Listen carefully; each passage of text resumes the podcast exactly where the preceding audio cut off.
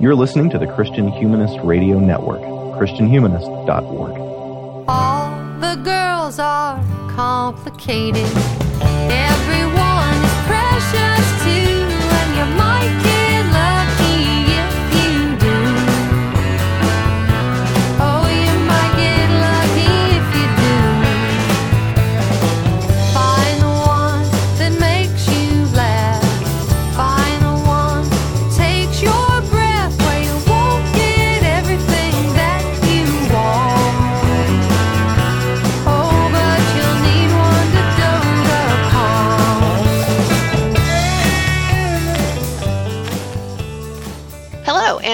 to episode 147 of the Christian Feminist Podcast. Tonight we're going to be talking about WandaVision, uh, the recent Disney Plus series. And um, with me tonight are Marie Hawes and Sarah Thomas. Hi, ladies. Hey. Hi there. I'm Katie Grubbs, um, and we're going to go around pretty quickly and introduce ourselves before we get to the meat of this fascinating TV series. Marie, why don't you start us off? Sure. So I'm Marie Haas, a regular panelist on the show, and I'm currently working as a research assistant for an edition of the Tudor works of Christine de Pizan, and I live in Connecticut with my husband and our two-year-old and our four-month-old, and we've just moved to a little bit of a bigger apartment, which is great to have a little bit more space to promptly cover in a thick layer of baby stuff. So that's what we're doing currently. Awesome. Yeah, they they expand to fill the space that Definitely. you have. Our family. Um, Sarah, how about you?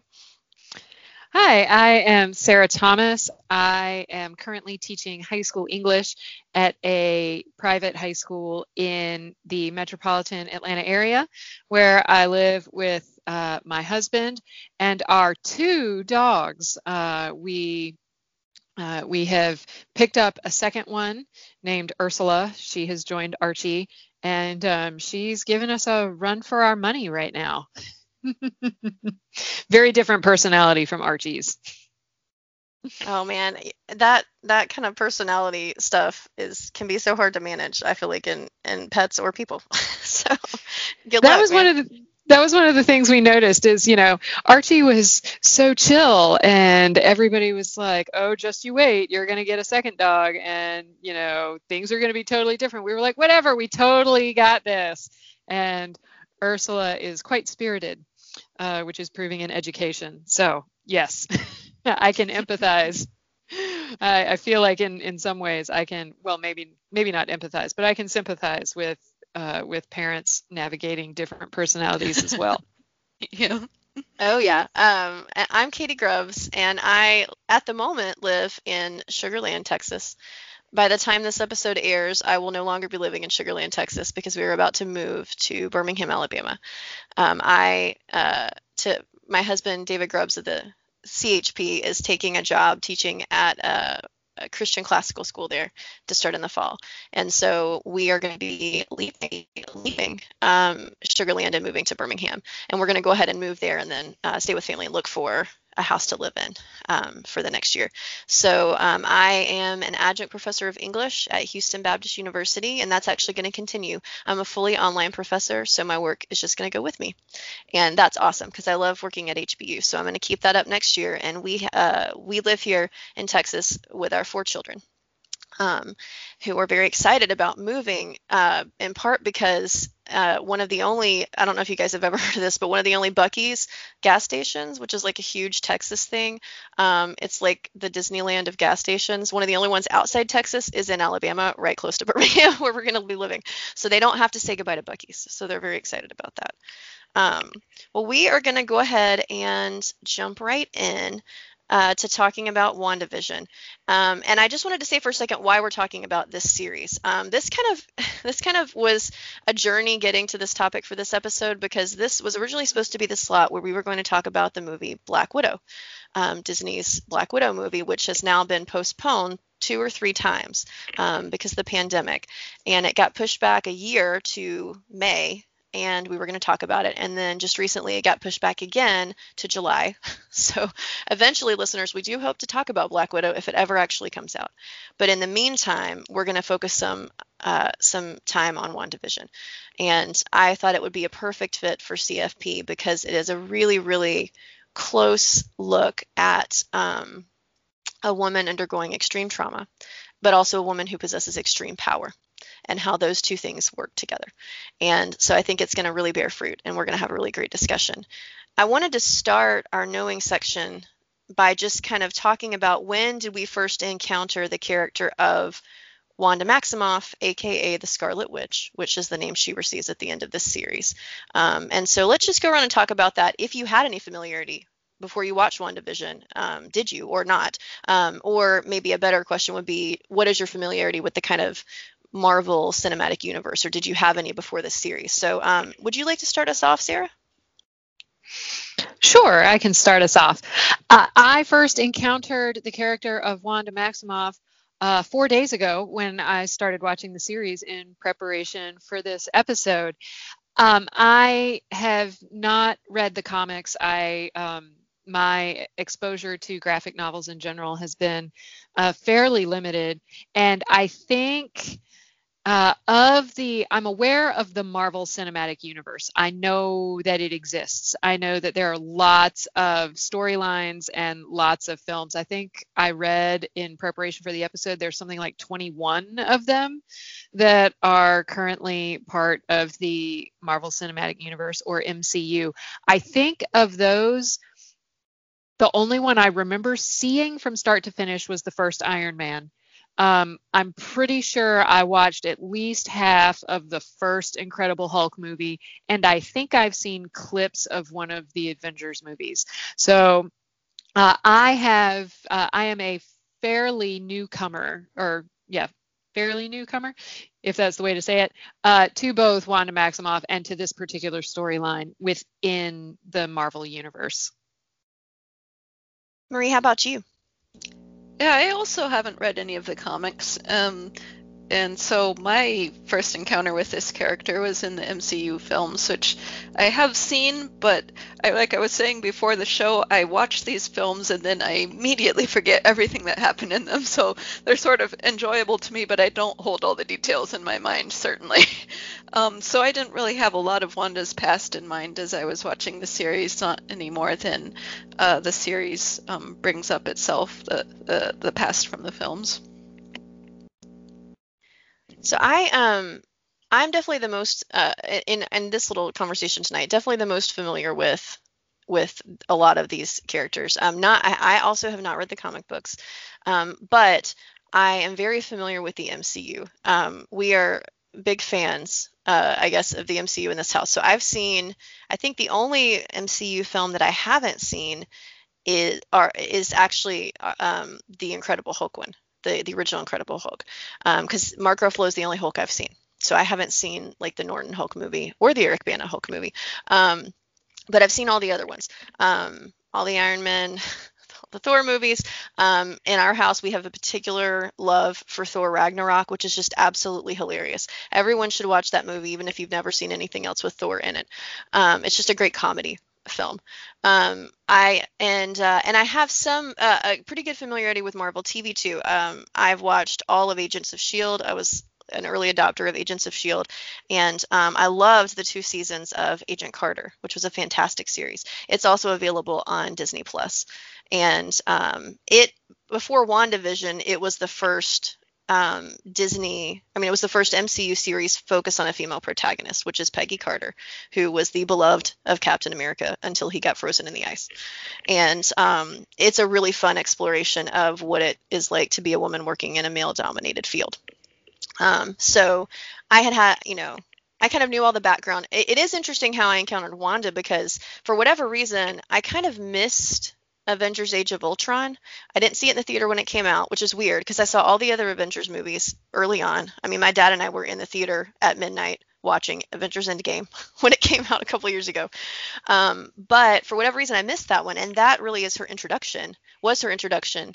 Um, other than like a post credit scene in a previous film, that was the big introduction to Wanda Maximoff and her brother uh, Pietro, her twin, um, was Avengers: Age of Ultron, and so I actually saw her in uh, you know, Avenger, uh, Captain America: Civil War. I think she was in that one. I saw her in, you know, Infinity War and Endgame, all before I'd ever watched Ultron. I didn't sit down to watch Avengers: Age of Ultron until like this summer, I think, or la- last summer, summer 2020. So, um, which is kind of weird. I, I was I was seeing her not with depth because in the big ensemble movies, there's just not time she doesn't you know you don't get a lot of depth. Um, and there is a huge scene in avengers uh, infinity war where she has to spoiler alert you know listeners she has to basically kill the vision and take take the to get the the mind stone out of his head all for naught um, because it ends up not working anyway that ploy doesn't work so um, then I went back and watched Avengers: Age of Ultron, which is where you kind of first meet her. You see why in the beginning she's allied with Hydra against the Avengers and what changes that. You get your first kind of ideas about her powers, what she can do, and you you watch her lose her brother in that movie. So all of that is very important, and a lot of that stuff comes back in WandaVision so I would say if you if you haven't seen a lot of those earlier movies, just for understanding Wanda, maybe watch Avengers: Age of Ultron, um, and then like Infinity War, because that can give you a lot of good information um, about that. Um, well, I'm going to start us off with just a, a, brief overview of, of the series, and then Maria and Sarah are going to fill in some other types of background. Um, and so, just to kind of give an idea of what what what even is WandaVision. Um, so, WandaVision is a nine-episode series. I suppose I should say season because the implication is that is that there might be more seasons of this show. But right now we have one season, nine episodes. Each one's about a half hour long, so it's a it's a fairly short form um, each episode is a fairly short form thing, but they all are very clearly one big whole. Um, and uh, it came the the Disney debuted the series in January 2021, um, coming out with new episodes um, not all at the same time. It wasn't a big dump where you can binge the whole season. There was a lag time. Now, when I, by the time I watched it, all the episodes were out. So I did binge it in like two nights. But um, people who started watching it right away had to wait, which I think is kind of fun given um, how the show is riffing on sitcoms, like Sarah's going to talk about later, um, because it gave you that experience of like living in the 80s or 90s and having to wait for the next episode kind of thing. Um, so, this series is on Disney Plus. It's the first series in what what is called Phase 4 of the Marvel Cinematic Universe. It's divided up into phases. And this story is supposed to be happening immediately after the events of Avengers Endgame. Um, and another thing that's important about where it fits in the chronology is that this series is very specific setup for um, an upcoming film which is Doctor Strange and the Multiverse of Madness, um, which is going to be coming out in 2022. And one is actually going to appear in that movie um, with Doctor Strange, played by Benedict Cumberbatch. So um, that's kind of where it fits into the whole. Um, some other, you know, just kind of details. Um, this particular series was written by Jacqueline Schaeffer, who um, was co-writer on Captain Marvel, and she's also writing uh, written on the Black Widow movie. So she's kind of, I guess, a go-to in the MCU for writing female heroes. Um, and that also matters a lot because um, in this series, we have Monica Rambeau, who is a character that also appeared as a child in the Captain Marvel movie, right? And she's going to be part of the MCU going forward. So there's those connections. Um, so written by Jacqueline Schaeffer, directed by Matt Shakman, who's directed tons of great TV series. Like he's done episodes of Fargo, Game of Thrones, and most interestingly to me, he's artistic director of the Geffen Playhouse in LA. And I think you can kind of see that. Um, that kind of uh, that he's a person who direct directs plays and a lot of the blocking and um, the kind of ways he's directed his actors in this particular series. Um, music by Chris, Christophe Beck did the score. The the theme songs were done by Robert Lopez and Kristen Anderson Lopez, who probably most famously did the music the songs for Frozen the Frozen movies. So um, a lot of big names, a lot of talent on this series. Um, and then the only other thing in terms of connections is that there are several crossover characters in this series with other MCU properties. I mentioned Monica Rambeau who's from Captain Marvel, but you also have um, Darcy Lewis, who is um, come in, coming in to, to work on this anomaly, and she's from the Thor movies. And then you also have um, the character of Jimmy Woo, who was in the Ant Man movies um, both Ant Man movies. Um, and so maybe just Ant Man and the Wasp, actually. let me back up. Um, so it's interesting how they did it. They pulled in all these different characters from different films to be on the TV series to kind of, and it kind of makes a new group. And I think it, it's it's interesting chemistry.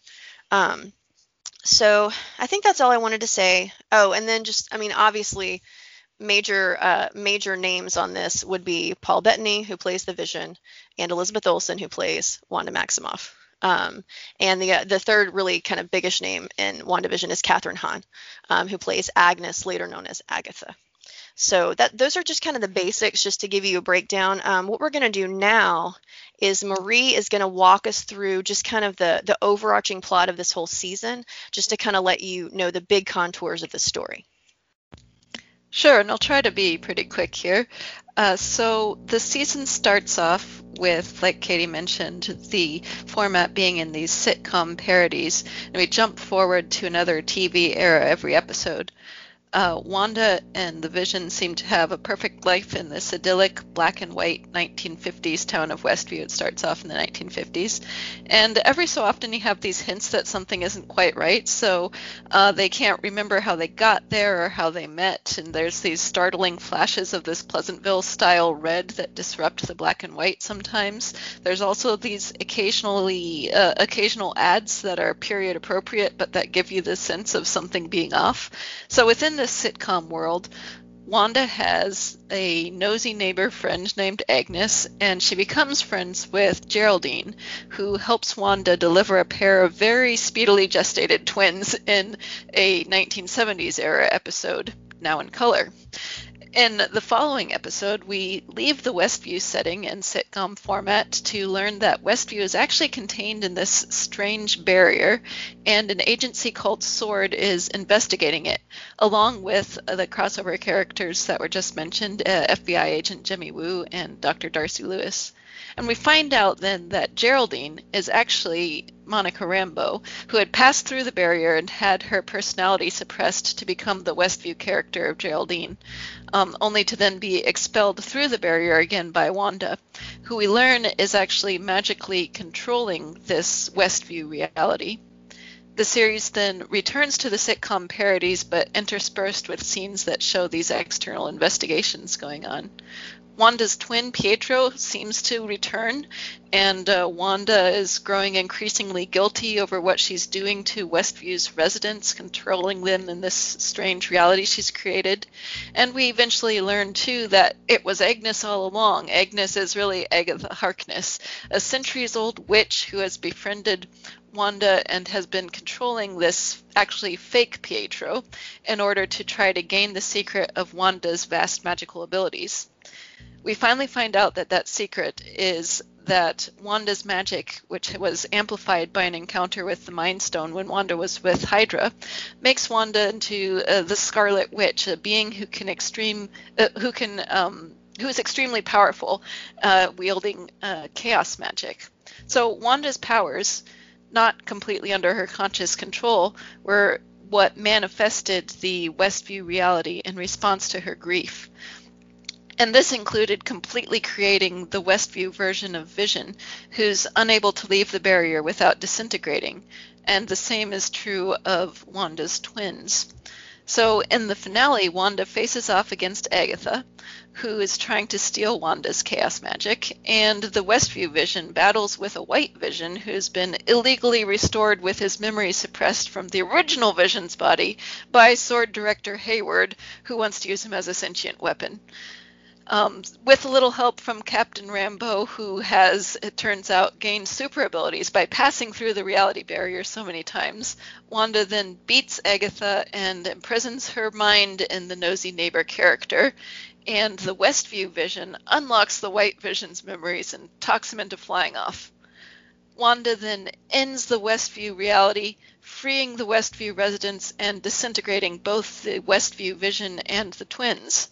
Um, director Hayward is arrested, and in the final scene of the series, we see Wanda in isolation in a mountain cabin, studying the powerful magic book called the Darkhold, presumably to try to learn more about her chaos magic and how to control it. So we'll have to see how this all ends up tying into the next uh, Doctor Strange movie because the series leaves a few loose ends that could be taken up in later stories. So we have the White Vision zooming off to who knows where. Um, we have Agatha saying that Wanda doesn't know what she's done, but we don't find out like what, is it that she's done. uh, we have Agent Woo who is looking for a missing person in Westview, and we don't find out who that was and this uh, speed powered person who had been possessed by Agatha to be the fake Pietro could show up again, perhaps. And obviously, Captain Rambeau is going to go on to her own adventures. I also think that hopefully and very likely the disintegrated twins will make some, some sort of reappearance at some point. In the final seconds of the series, we hear a voiceover of them calling out to Wanda for help. So that's just a really quick overview of some of the main points of the, the narrative in this series. Thanks so much, Marie. That was amazingly detailed, and that's really going to help us as we're moving forward to um, to know what we're all talking about, for listeners to know what we're talking about. So um, Marie mentioned that this show is giving is riffing on very specific um, sitcoms of the past um, as a major part of its structure, and so Sarah's going to walk us through now which TV shows are being discussed and how those echoes are coming through in the series. Yes. So as Marie mentioned, uh, so yes, as Marie mentioned, the kind of each episode of the show takes a look at a particular decade or couple of decades of uh, television sitcom history. So we start out in episode one uh, which is set in the late 50s or very early 60s, making references to uh, most obviously to the Dick Van Dyke Show, which originally aired from 1961 to 1966. Um, the key tip-offs uh, for this reference are in the the home, the layout of uh, Wanda and Vision's home. Um, and then in the opening credit sequence, which is where a lot of these um, overlaps take place, although not exclusively, um, there is a reference to uh, Vision nearly tripping over an ottoman, uh, but then he um, phases through it so that he doesn't trip, which is also uh, which is a nod not only to Dick Van Dyke tripping over the ottoman in the opening sequence of the early seasons of the Dick Van Dyke Show. In later seasons, he consciously stops himself and walks around the ottoman. Um, there are also like the three camera layout. Uh, some of the physical comedy of the episodes recalls shows like I Love Lucy, uh, which originally aired from 1951 to 1957. Um, on a first viewing, the Dick Van Dyke Show, though, is the one that seemed most obvious to me. Um, episode two moves us uh, forward in time to the uh, late 60s and early 70s and to shows like bewitched and i dream of jeannie. Again um, bewitched is uh, was for me the most obvious uh, nod in these episodes. Uh, bewitched originally aired in 1964 and um, and went off the air in 1972, although it did switch to color in 1966 and they recast uh, Samantha's husband Darrin at one point. Um, so I, this episode makes some references to things like that. Um, again, the opening credits, if you remember Bewitched, uh, whether you watched it originally um, or in syndication uh, on things like Nick at Night, um, that opening sequence was animated. And uh, the opening credit sequence here has an animated Wanda and Vision um, you know, traveling into their home, you're, you know, traveling into Westview, uh, setting up a house and whatnot. Um, the nosy neighbor, uh, Agnes, who has appeared in previous episodes, I think Agnes has very strong nods to Gladys Kravitz, who was Samantha and Darrin's next door neighbor um, or across the street neighbor in Bewitched. Interestingly enough, um, Agnes Moorehead is also the actress, the name of the actress who played Samantha's mother Endora on Bewitched. And given that Agnes is the alias for Agatha Harkness, who herself is a witch, I want to believe that Agnes is a nod to Agnes Moorehead as well. Um, I think that was probably. I, I, thought I wondered about that too when I saw it. I think you're probably right about that. Yeah. Um, so interestingly enough, these episodes uh, that draw on the late 60s, you know, late 60s and early 70s sitcoms, um, both deal with women who have extraordinary powers trying to lead a normal life. Um, both with Bewitched and with I Dream of Jeannie, um, Wanda has some moments where she's clearly manipulating things through the air in a way that's very Samantha and Jeannie reminiscent. Um, episode three moves us forward into the 1970s. Uh, the obvious, uh, the most obvious um, reference here is to the Brady Bunch, which um, originally aired from 1969 to 1974. Again, the opening credits have a, um, you know, have a strong uh, flavor of the Brady Bunch opening, particularly with the windows, but where whereas the tiles or the windows in um, in the original Brady Bunch were rectangles, here they're hexes. Also, the uh, the area that Wanda, the barrier that Wanda has created, um, that is referred to by uh, the FBI and by SWORD as the anomaly is also referred to as the hex or the hexagon. Uh, so the shapes are hexagon. Uh, there are set updates here. The obvious nod here to the Brady Bunch is in the staircase. The staircase is updated. It's it's um, it's straight out of the Brady Bunch. Um, although my personal favorite unsung hero of episode three is the Broyhill Brasilia credenza um, that appears in the back of these shots. Um, at this point, um, both with the Brady Bunch and with shows like uh, some nods to uh, shows perhaps like All in the Family, which aired from 1971 to 1979. Um, you have ideas of uh, grappling with expl- expanded or blended families trying to navigate uh, life together. Interestingly enough, All in the Family itself was based on a British TV show called Till Death Us Do Part.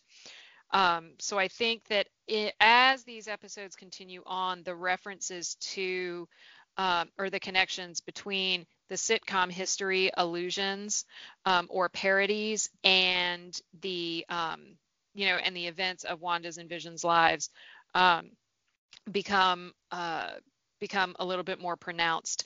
Um, this episode also pokes fun at the uh, television sitcom phenomenon of trying to hide actresses' pregnancies by uh, blocking them so that they stand behind big plants um, or that they wear very large overcoats.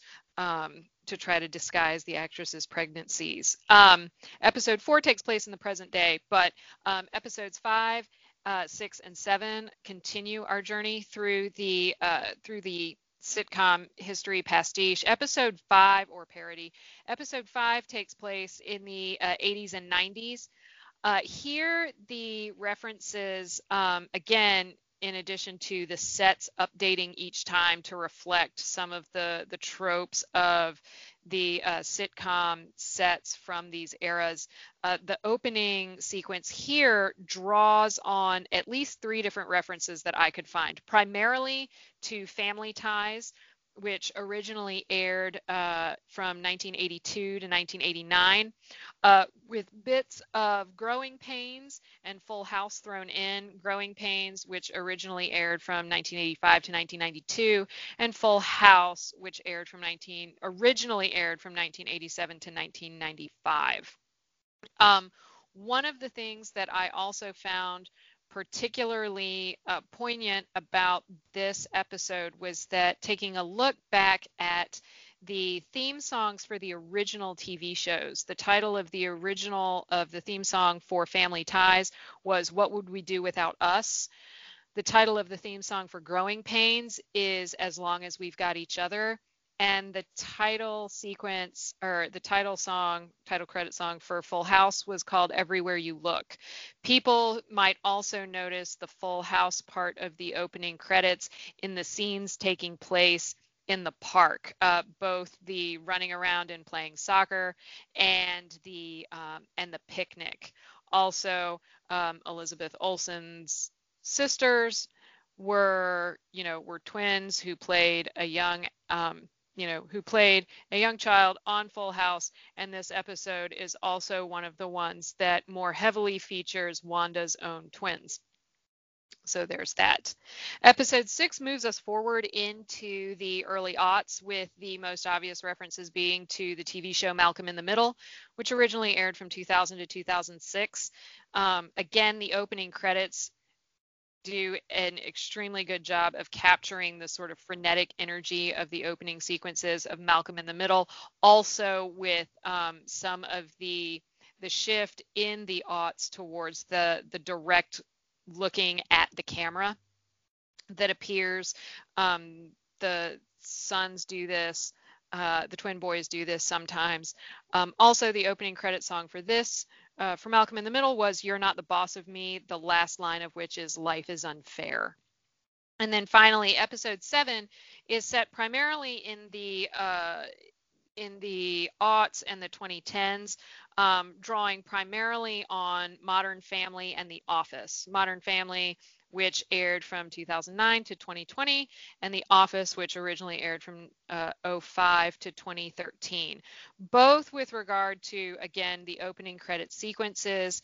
Um, with the the title of this episode was also called "Breaking the Fourth Wall," and um, Elizabeth Olsen does a phenomenal job of of uh, borrowing from Claire Dunphy's looking directly at the camera with the confessional style nature of both Modern Family and The Office, and the side eye that Jim Halpert perfected in The Office shows up um, on a number of characters, I think the best of which is Agnes's.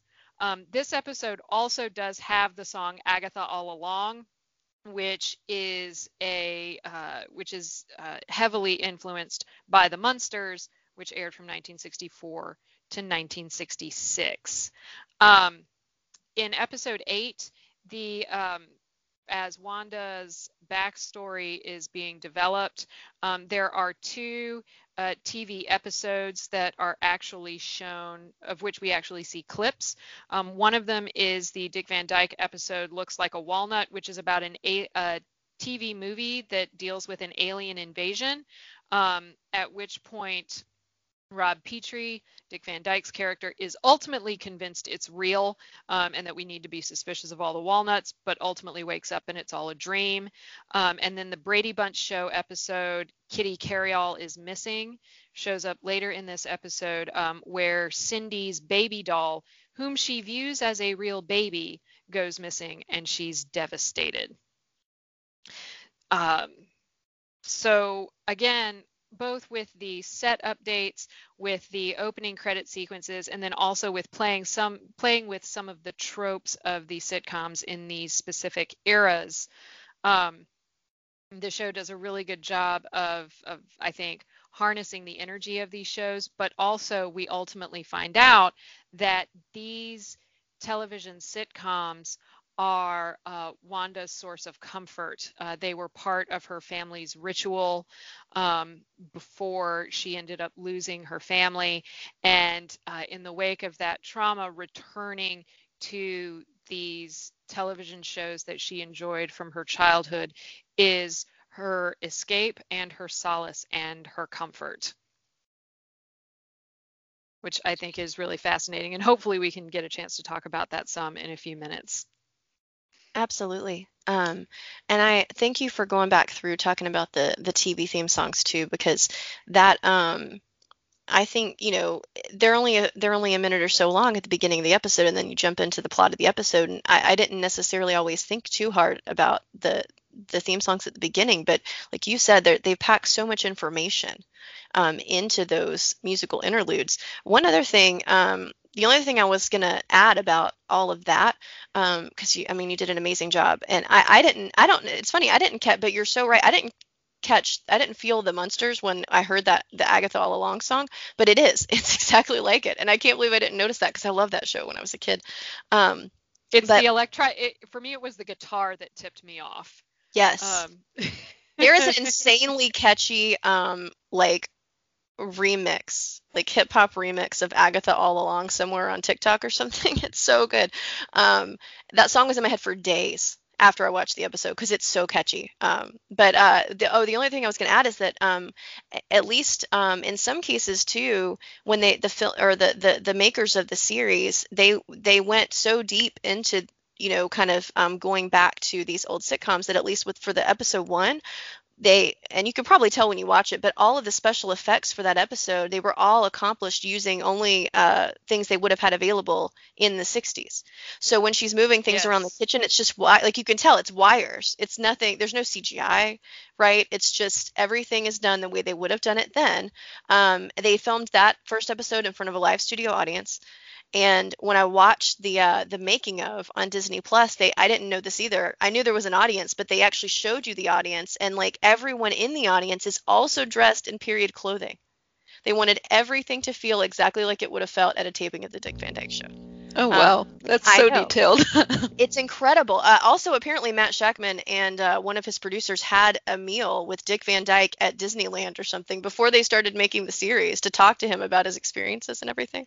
Um, just so much love and so much attention to detail.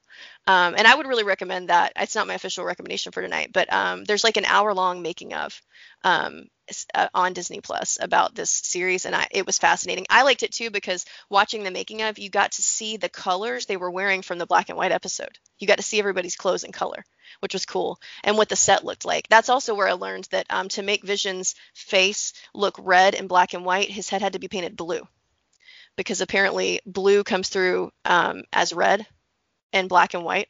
Um, which is also apparently why women. Um, I know they said women used to wear blue lipstick for the same reason, filming black and white TV shows a long time ago. Um, so I learned all kinds of tricks, I guess. Um, awesome. Now that so so we that that's a super great um, kind of grounding too. So now that we've kind of gone through our basic plot, we've gone through our sitcom references. Now I feel like we can turn our attention to actually kind of some really some good discussion of what's happening in the series. So now we're going to move past our knowing and, and to what we would call reading, or in this case, watching. Um, and so the first question I wanted to ask, um, I, I want to mess with the uh, the order just a little bit um, because we were just talking. You were just talking about this, Sarah. My first question is actually going to be. Since we're riffing on these specific TV shows, which homage or which episode was your favorite and why? That's the first question. Whichever one of you guys wants to go first. Well, I think for me, probably the first episode was my favorite one with uh, all the Dick Van Dyke references, but also because of what you were just mentioning about how authentically period it felt. And I didn't know all those details about the lengths they went to to try to get that feeling. Um, but uh, it did come across in viewing it.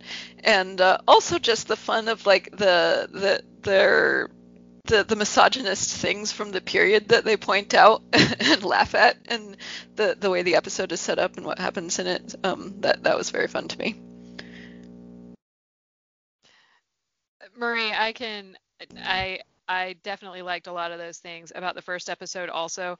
Also, I love Debra Jo Rupp and she shows up in that episode as uh, Vision's boss's wife and uh, she might be recognized by some of our viewers from that 70s show um, and others. She's shown up. Oh, and she also played Phoebe's brother's wife uh, in Friends. Um, so she's been a sitcom staple uh, for a very long time, and I really, really enjoyed getting to see her um, in that episode.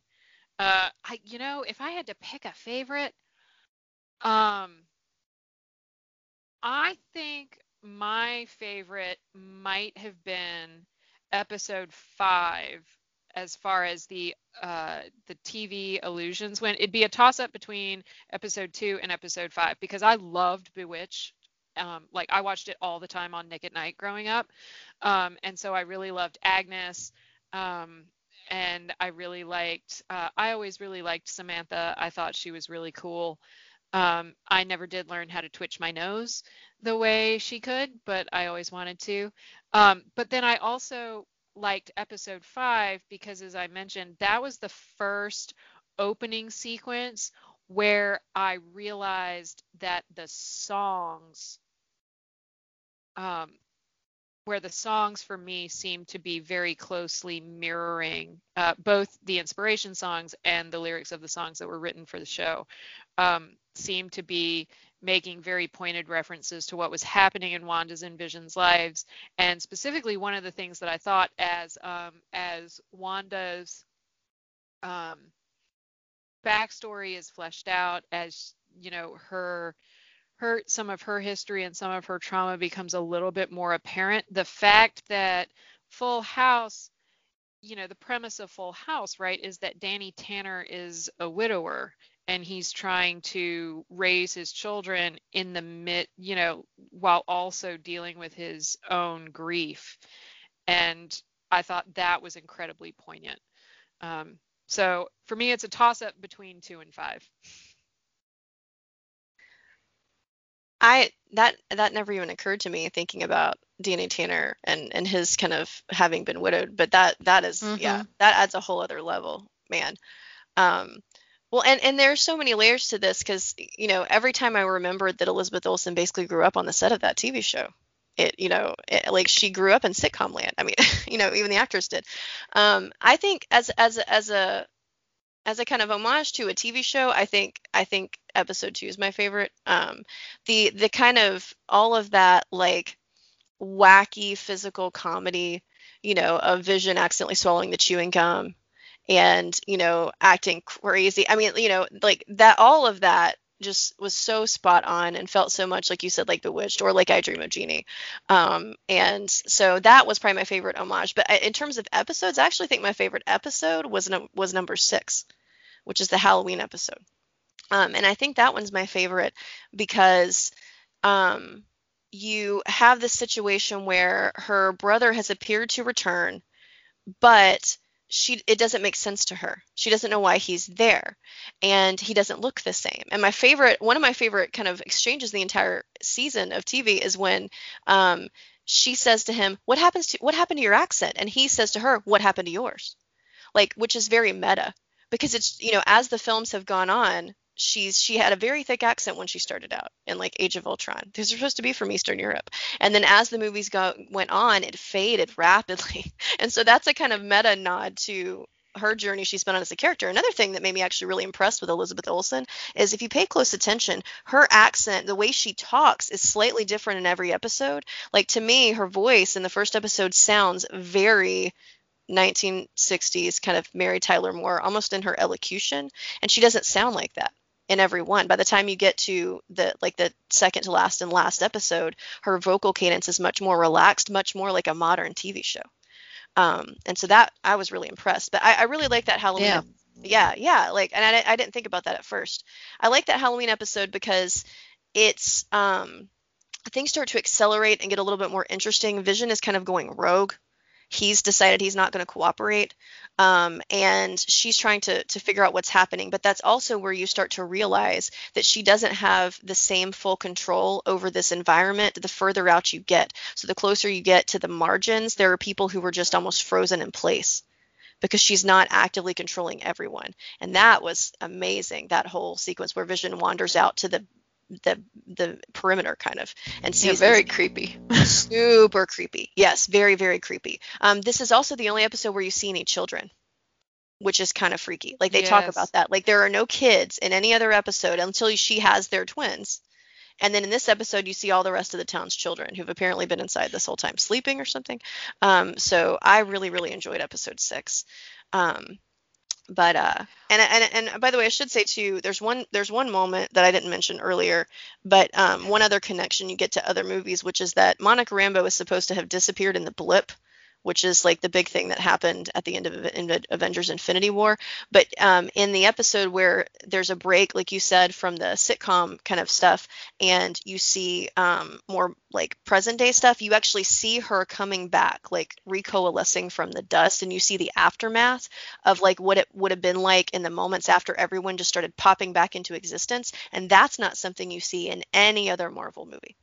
Like you don't see any of that happen. Um, at the end of Avengers Endgame, they bring everybody back, yay! And that's like, you know, and then they all participate in the big battle, the end. like, so you don't see the chaos that would have ensued, really, when all these people just flash back into existence. They do talk a little bit about that on Falcon and the Winter Soldier, which is their other series that they came out with this year. Um, anyway, but I hadn't thought about that until they showed it on this TV series.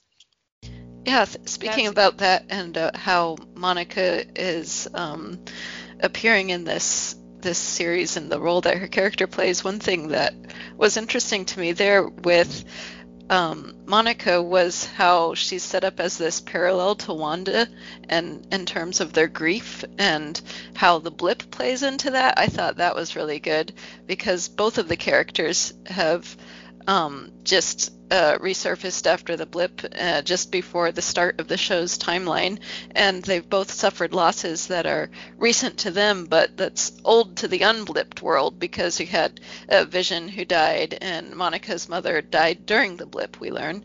Um, so I thought that was a actually a pretty smart use of the blip to sort of comment on grief and the passage of time because it can feel like that. I think like for me, my mother died almost exactly two years ago now. And actually, Katie, while you were talking, when you were talking about going to see uh, Avengers Endgame, I was remembering that's the last movie I went to see with her.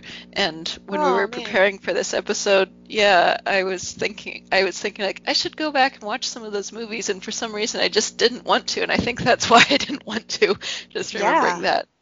Um, but yeah, it, it's, it's that that sense of time passing differently that can be connected to grief and i think this show is sort of saying something like that um, that grief can feel like that for the rest of the world the loss was years ago but for you it was yesterday and um, the blip serves that purpose here.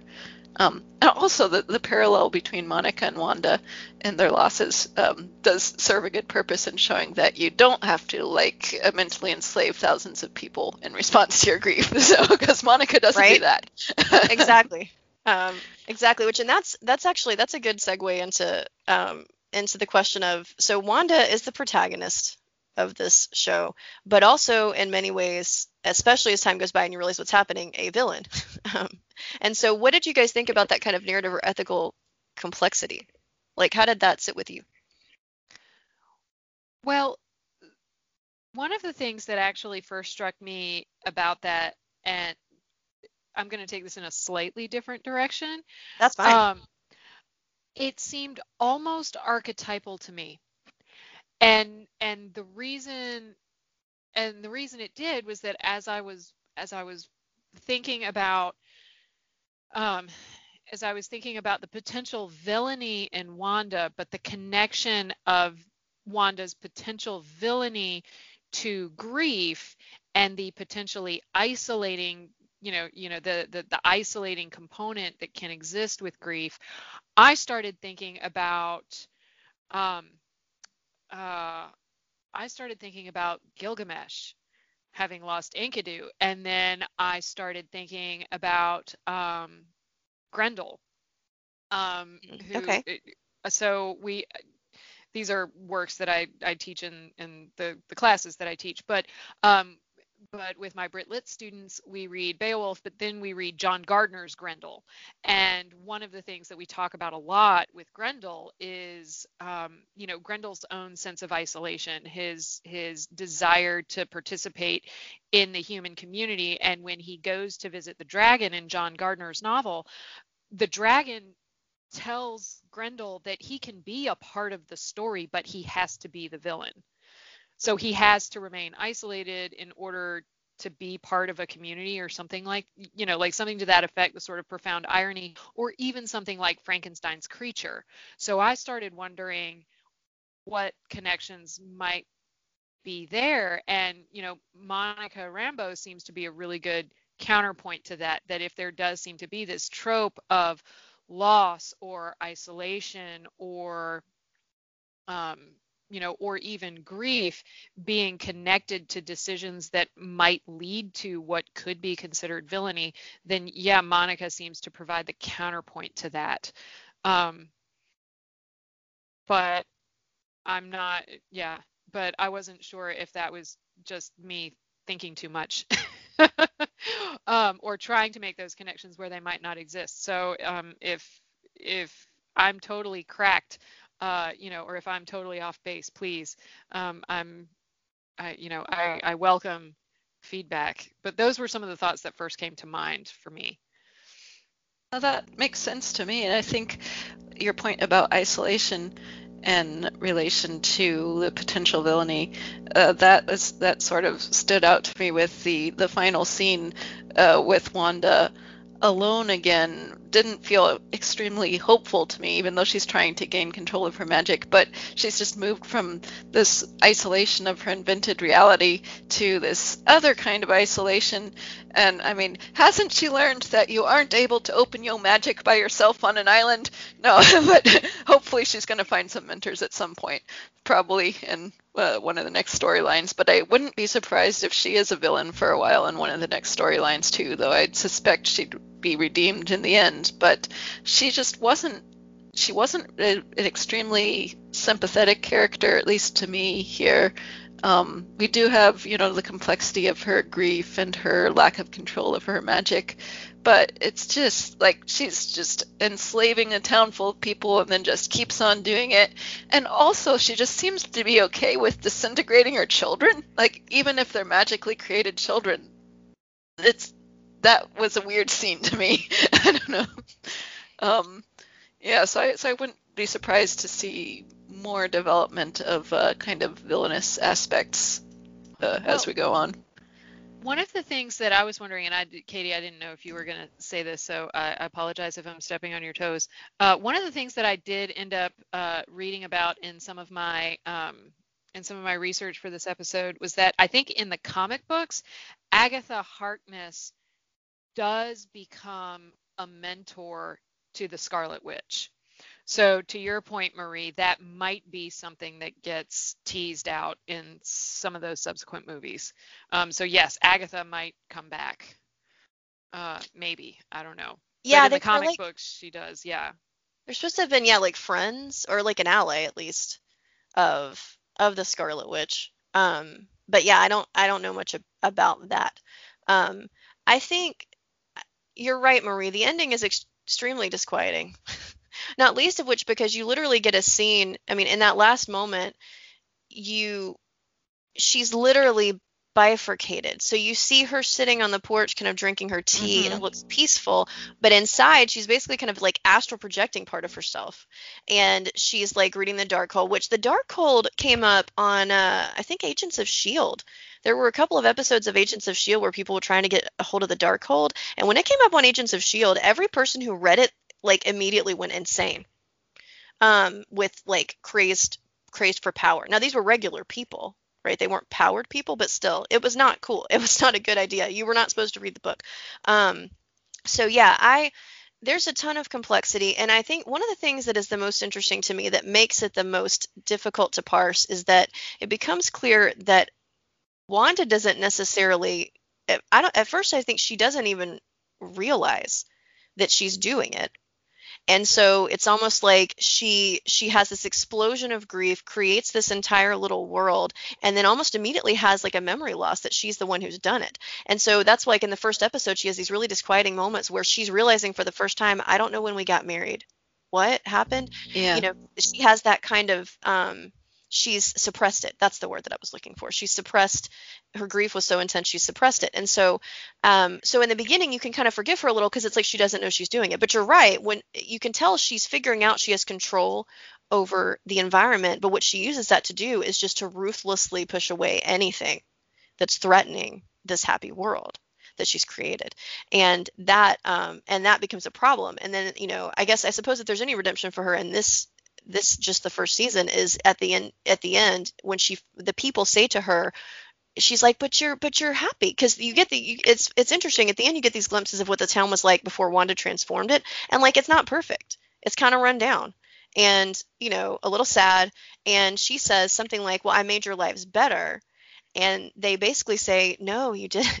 You know it, things might look prettier now but we are miserable because we're being controlled you know we're enslaved like you said and so um you know that was really interesting too to me that she for a moment tried to take refuge behind a well i made your lives better by controlling you you know that's very dark um and uh but Yeah. you know at the end she does the right thing and you know undoes the magic, opens the hex, lets these people escape. Um, but you know, with what kind of damage? Like, you know, I mean, now they're gonna they're all gonna bear trauma because of what she did because of her trauma. And so, you know, it, it's kind of layers of trauma all the way down, which we didn't say a lot about that word before, but that was going to be a completely different question. But I think we've already been talking about it. Is that this is a it's a it's a portrayal of emotional trauma and how people react to it. And like you were saying before, I think Sarah, one of you guys was saying that Monica reacts differently um, than Wanda. And one of the things that Monica does is that she, in her grief, she reaches out to Wanda. So she rather right, Wanda attempts to escape into a happier feeling. Um, Monica recognizes another grieving person and she pushes in literally pushes her way in to the barrier you know which i think is a is a great metaphor. She's she's kind of pushing her way into into the heart of wanda into her psyche and to try to help her help her you know even though she knows that what wanda's doing is dangerous and and is really bad for everybody who's in there. And it's fascinating to me that her um, insistence on continuing to try to help wanda by pushing in is what gives her her superpower that's amazing um, and I loved Yeah. that. You know, um, what did you guys think about that? Well, what you're saying actually makes sense for me of something I was sort of wondering about, which is why does Monica keep defending Wanda when, like, it's not great what she's doing in Westview, but Monica keeps sort of defending her to the sword um, people. It's it must be because, like you're saying, she's identifying with Wanda in their their pain and their grief. Um, so she has the the urge to defend her coming from that, probably. Well, I suppose, you know, if you think about how it connects to other stories, as a child, Monica Rambeau was close with Captain Marvel. So this is not the first superpowered person she's come across. And so, I mean, I don't know. Like, is she thinking, you know, could Monica Rambeau be thinking in the back of her mind, like, what if Captain Marvel had had everyone she loved? You know, like, I mean, what if Captain Marvel had had these kinds of losses? What would she have become? You know, and I mean, she does to some degree. She loses people that she cares about, and she went through a lot of stuff too. But um, it's just interesting. Um, it's interesting how she, you know, and, and I mean, it it helps make Wanda look better that the head of Sword is unequivocally bad, right? He's Yeah, he's, yeah. yeah, he's portrayed as a one-dimensional villain.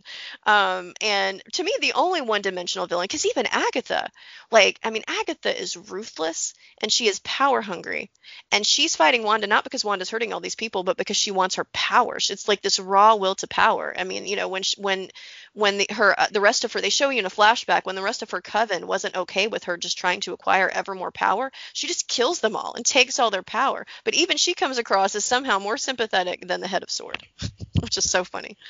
Um what did you guys think um so we've been talking a lot about monica and wanda and um those two plus agatha are really the main characters in the show. Vision is a big part of it but you know as you find out he's he's not the original vision. He's literally a creation of wanda's mind.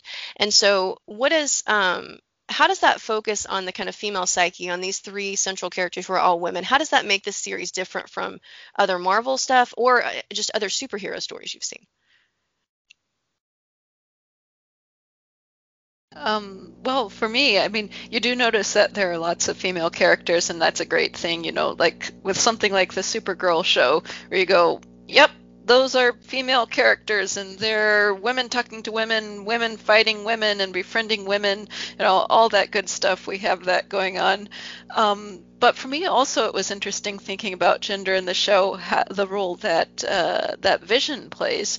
Um, because uh, Vision's resurrection seemed a little bit different from some uh, some other superhero things here to me. Because often in like superhero movies centering on male characters, um, you have the male body go through a lot of suffering and either like near death or sometimes he might even die entirely only to reemerge restored and inflicting violence on enemies to win in the end.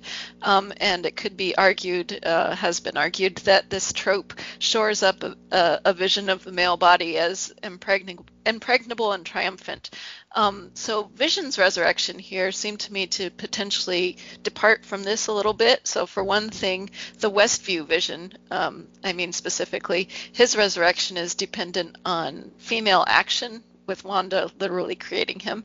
rather than being attended by a passive female spectatorship, which would be more usual. And uh, two, the Westview vision doesn't end up whole and restored, but instead he ultimately submits to the opposite, um, this complete and seemingly final disintegration. Um, and three, even though the visions inevitably have this big midair battle, the Westview vision ends up removing the threat posed by the White vision, not through violence, but through sharing knowledge. And that's also his conflict there is also not the main climactic physical conflict of the narrative, which is between uh, Wanda and Agatha. So mm, I wouldn't necessarily go so far as to say that this is really an extreme departure from resurrections in superhero shows because like there are so so many ways for these resurrections to happen which is something that this the show seems to poke a little fun at um, with the, the westview vision wondering in his final words how he will reappear next. Uh, but in terms of your like run of the mill superhero restoration slash uh, slash resurrection and uh, the re- reinforcement there of this particular view of a triumphant masculinity. It did seem potentially a little bit different, which I thought was maybe part of the more um, feminine focus of the show. Um, the White Vision's resurrection might end up being more standard in that regard. I don't know. We'll see there, I suppose. Um, and also, it's kind of just sent me off to, to thinking something related. Uh, uh, if you think of this as an echo of Christ's resurrection, because obviously, what superhero resurrection doesn't have that echo? But especially in this case, you have this man who's this human slash other hybrid with miraculous abilities who had originally sacrificed his life to save the world. So you have a strong echo here. It sort of makes you wonder about um, what ways we can present Christ's crucifixion and resurrection today that also don't just like reinforce this triumphant masculine body uh, trope. Well, you know, Marie, that's really interesting that you mentioned that because uh, that you mentioned the the sort of uh, potential for Christological crossovers or you know Christological references because there was one in particular in the final episode that smacked me in the face, and it was actually Wanda. Um, before their big midair battle, I think Agatha is in the air, which the fact that Agnes and Agatha are also both names of early Christian martyrs um, is something that I'm still I'm still trying to work through. Um, you know what might be going on that. there. That's so true, and that, I, Right. that never occurred to me until you said it. Wow. Right. One of them was right. So they were both martyred for um, for holding fast to their faiths uh, in spite of their you know um, even in the face of being actively pursued by men. So I think Agnes's would be, you know, would be suitor uh, tortured her and then had her beheaded. Um, and then I think Agatha was drawn and stretched and her breasts were cut off um, after being tortured for something like four days. Um, but but the Wanda moment, um, uh, Agatha is, I think, in the air and Wanda is on the ground and Wanda stretches her arms out wide and says to Agatha, I'm not who you say I am. Mm, Hmm. Yeah. Yeah, Okay. interesting. I didn't even think about that. Yeah. Right, which it, specifically it was the blocking, it was the arms out, and then again that sort of that sort of cross between, you know, subverting Yahweh, I am who am, and you know, and subverting, you know, also Jesus's moment before the Sanhedrin. And the fact that it was Wanda doing that was something that I was I was again, I was trying to figure out what might be going on there. Um, I I know that uh, there have been many articles written about the the fact that the Marvel universe, uh, in some respects, tries to go out of its way to avoid being, you know, too explicitly grounded in any one specific um, spirituality or religiosity. But that moment really stood out to me as um, as perhaps something more than purely accidental. Um, so I'm not sure how that would inform, you know, how that might uh, work in tandem with um, you know, with the comments that you were making, Marie. This is all very interesting, and I I- one of the things I was thinking, Marie, when you were talking about Vision not being a typical kind of um, masculine vision of a superhero resurrection, I was thinking another thing that I appreciate about this, and if you're thinking about subverting tropes, is that um, the only other kind of male character that we've seen before in the MCU who shows up in this movie is Jimmy Woo, and he is, I think, a wonderful character because he does not fit the typical stereotype of a male FBI agent. Um, he doesn't in the series, and he doesn't in the Ant Man movies. Um, he is um, he is sweet. He is um, he's you, you get to see a lot of vulnerability from him. You can tell he thinks he's kind of uncool, but he's trying to be cooler. Um, he you know, and and there's a really funny moment with Darcy where she asks him, "Do you want one?" and she's like referring to a snack, but he thinks that she's talking about kids. Do you want kids? And he very earnestly starts talking to her about how he really would like to have kids one day. You know, um, he's just so um, emotionally accessible um, and doesn't you know he doesn't have the typical i'm a federal agent guy energy which i really appreciate. Um, i think he's a he's a very bright spot um, in all the all the moments i've seen him. Um, i think that the, the the part that you mentioned of the visions having their exchange of information their exchange of knowledge that was fascinating. And you're right it's so um, different because they do they have this kind of they have what looks like it's going to be a typical battle right of flying around through the sky and slamming into each other and things get broken and it looks like it's going to be the typical violent showdown. But then where it ends is an almost peaceful scene of kind of slowly flying around together in the top of this i guess the courthouse building i don't know what the building is um I think and- it must have been the library. It was full of books. yes oh well then that's yeah, I think it was the library from episode two. Okay. Yeah, and that's I mean that's perfect symbolism too. Of course it's the library. Um, you know, and that was that was very that was was cool and it was it was kind of fascinating and different. I think my favorite part about the end uh is about that final confrontation between Agatha and um and Wanda is for one thing it is different because Agatha's been set up to be the villain. But Wanda's also complex and complicated. And while A- Agatha wants her her power, that's her main motivation is that she wants her power, but she also seems to have this disquieted sense that Wanda is too dangerous and so she needs to stop her, which is more something that you would hear a hero say. You know, she says like there's whole chapters devoted to you in the Darkhold and you're you're an abomination. you know, I mean, she's kind of um she knows all this information about the Scarlet Witch, but she didn't know until this moment that it's Wanda, that Wanda is this person that she's only heard legends about the Scarlet Witch. And so she's, um, you know, as a viewer, you might have a, just a hot second of thinking, should Wanda be neutralized? Like, you know, the way that Agatha talks about her, it makes you sound like that if she's going to be turned into this unequivocal villain in the future. Um, and Wanda keeps insisting that's not who I am. That's not who I am. Um, I really like in their final confrontation that Wanda defeats her not by using brute force, but basically by using trickery. You know, she uses the knowledge that she's gotten from Agatha about kind of witchcraft and who who has the power within the circle. Um, she uses that as a way to trick her. But the other way that, that Wanda triumphs is that Agatha thinks that she has taken all of Wanda's power. And Wanda says something like, You you have no idea how much power I have. You know, you think you've triumphed, but that's just because you think you've taken all of it. But there's more. There's more power within me than you know. But I think that's really poignant too, because there's apparently, clearly, also way more power in Wanda than Wanda knew about and that you know to a certain Yeah. degree she's unknown to herself. And you know um and i so that and that was was also really really interesting. Um and there's also a, to me a kind of weird implication in the series that without all of her grief and trauma and what even without the victimization that she made these people of westview go through would she have ever discovered these things about herself? I don't know.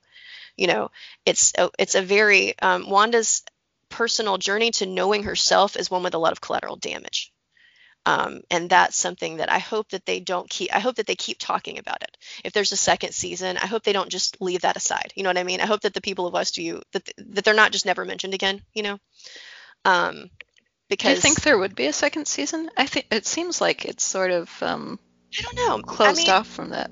It depends. I feel like it could go either way. You're right. I mean, the the the the, the strings that are untied may all literally just be there to be tied up in Doctor Strange in the Multiverse of Madness. So maybe not. Maybe there won't be. Um, because for one thing, if they ever came back around to WandaVision, it would obviously feel like a completely different show because they're not going to be doing the same structure anymore, right? It's not going to be kind of sitcom by sitcom, right? So it would have a completely different feel even if it did come back. Yeah, Um, it seems like that's sort of been played out now. Well, I think we should probably move on because we've had a, a really, really long, rich conversation. Um, but we probably need to move to passing on. Before we do, though, is there any was there anything else you guys wanted to say? Any final comments?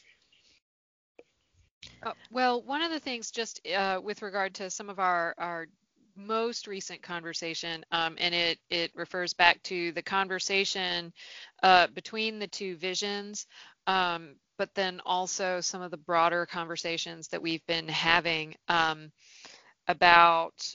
Uh, about trauma, about grief, about responding. Um, the visions have a conversation. I think the references to the conundrum of uh, is it Theseus's ship? Yeah. Oh, yeah. I forgot the one about the ship. So it's like, you know, if boards are gradually replaced at the moment that the last board from the original ship is replaced, is it still the same ship? Um, and you know, and the answer is yes and no. And ultimately, it kind of becomes a question about how do objects survive change. And I think that it's a really, I don't think it's too far a stretch to transfer that to how do people survive change, which seems to be one of the overarching um, through lines through all of these episodes. Um, so I, I thought that was really interesting. And so how do how do people survive change? And I think in this case specifically Wanda. Um, I mean, also also Monica, um, you know, and perhaps also Agatha, depending on how uh, Agatha comes back in subsequent uh, films or series. Um, but yeah, how does Wanda survive change? Um, you know, and what what does yeah what does that mean sort of very big picture but also what does that mean um, for the mcu moving forward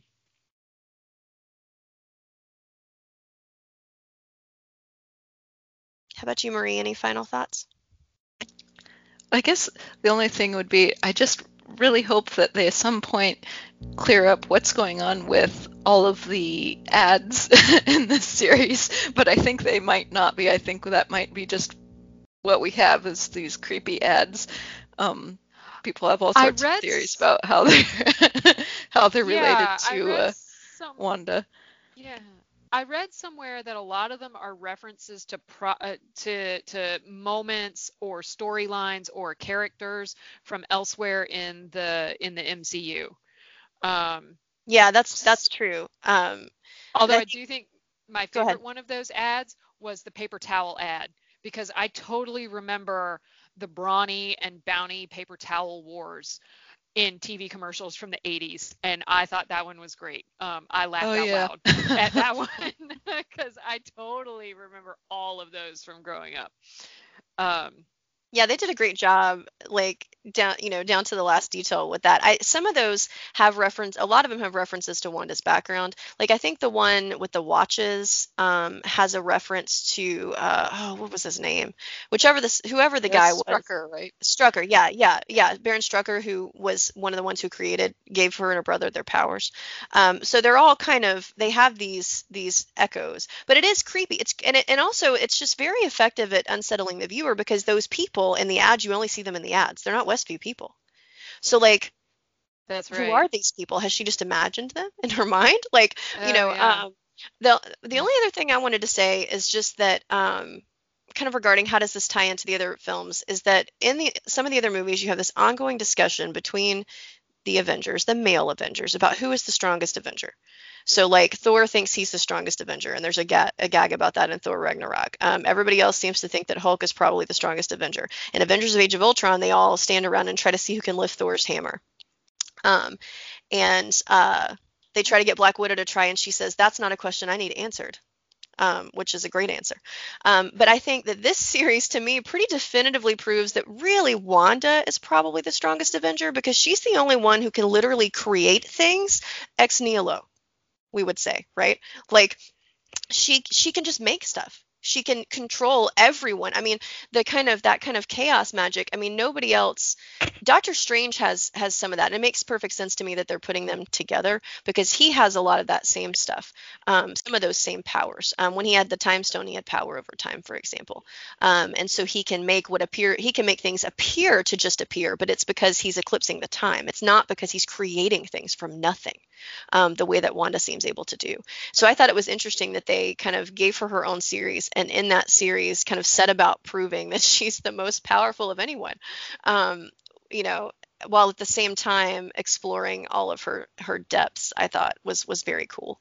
Um, well let's let's give our our recommendations tonight um, and uh, we're gonna so let's let's pass on something. And marie we're gonna start with you Sure. So I'll go ahead and recommend the piece that I was thinking of when I was talking about the trope of the um, triumphant masculine body. That was a chapter titled Suffering slash Triumph, chapter one of Kent Brintnall's 2012 study titled Ecce Homo, the male body in pain as redemptive figure. Um, so he, he talks about action movies there and applies his analysis to the portrayal of Christ's suffering in Mel Gibson's Passion.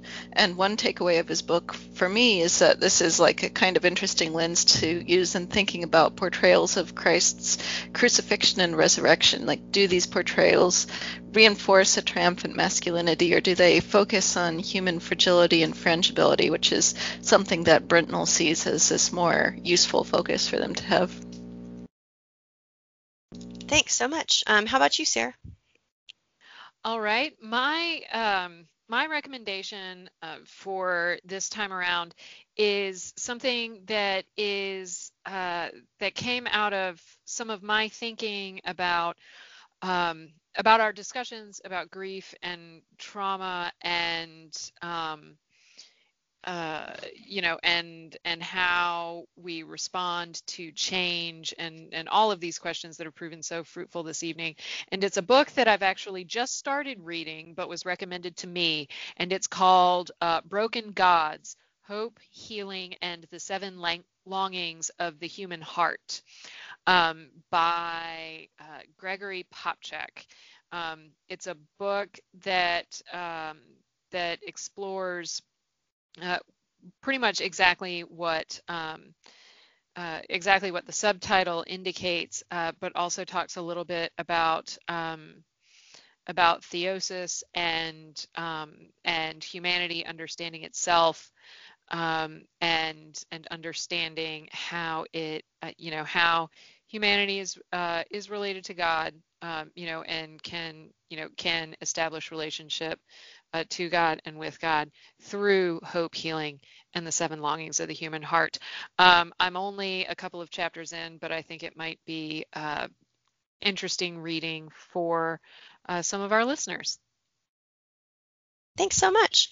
Um, my recommendation is actually going to be in the MCU vein. Um, since we've been talking about that, that tonight.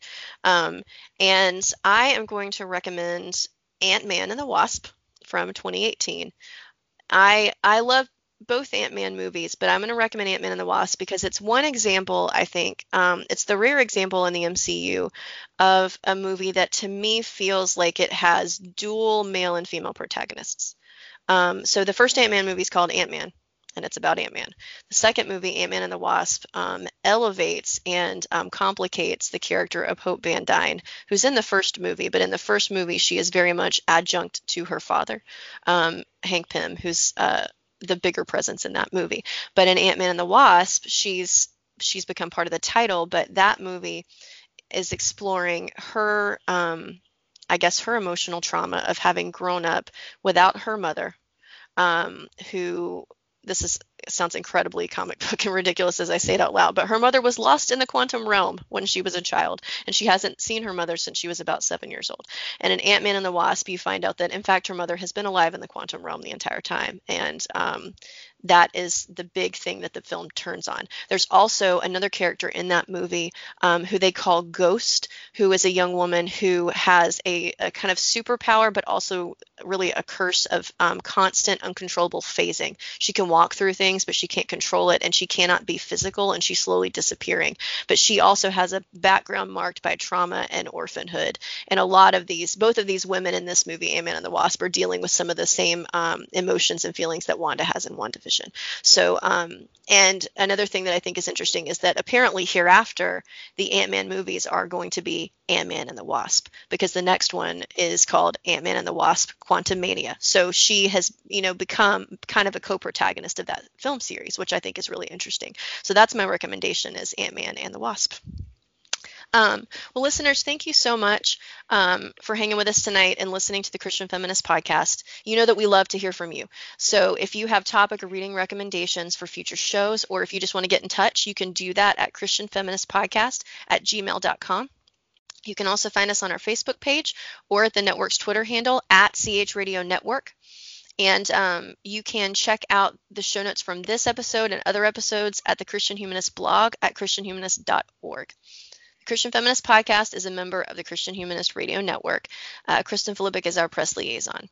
For Sarah Thomas and Marie Hawes, I'm Katie Grubbs. Tune in in two weeks when we'll be discussing uh, Hulu's series Mrs. America about Phyllis Schlafly and the ERA. Until then, in essentials unity, and non essentials liberty, and in all things love.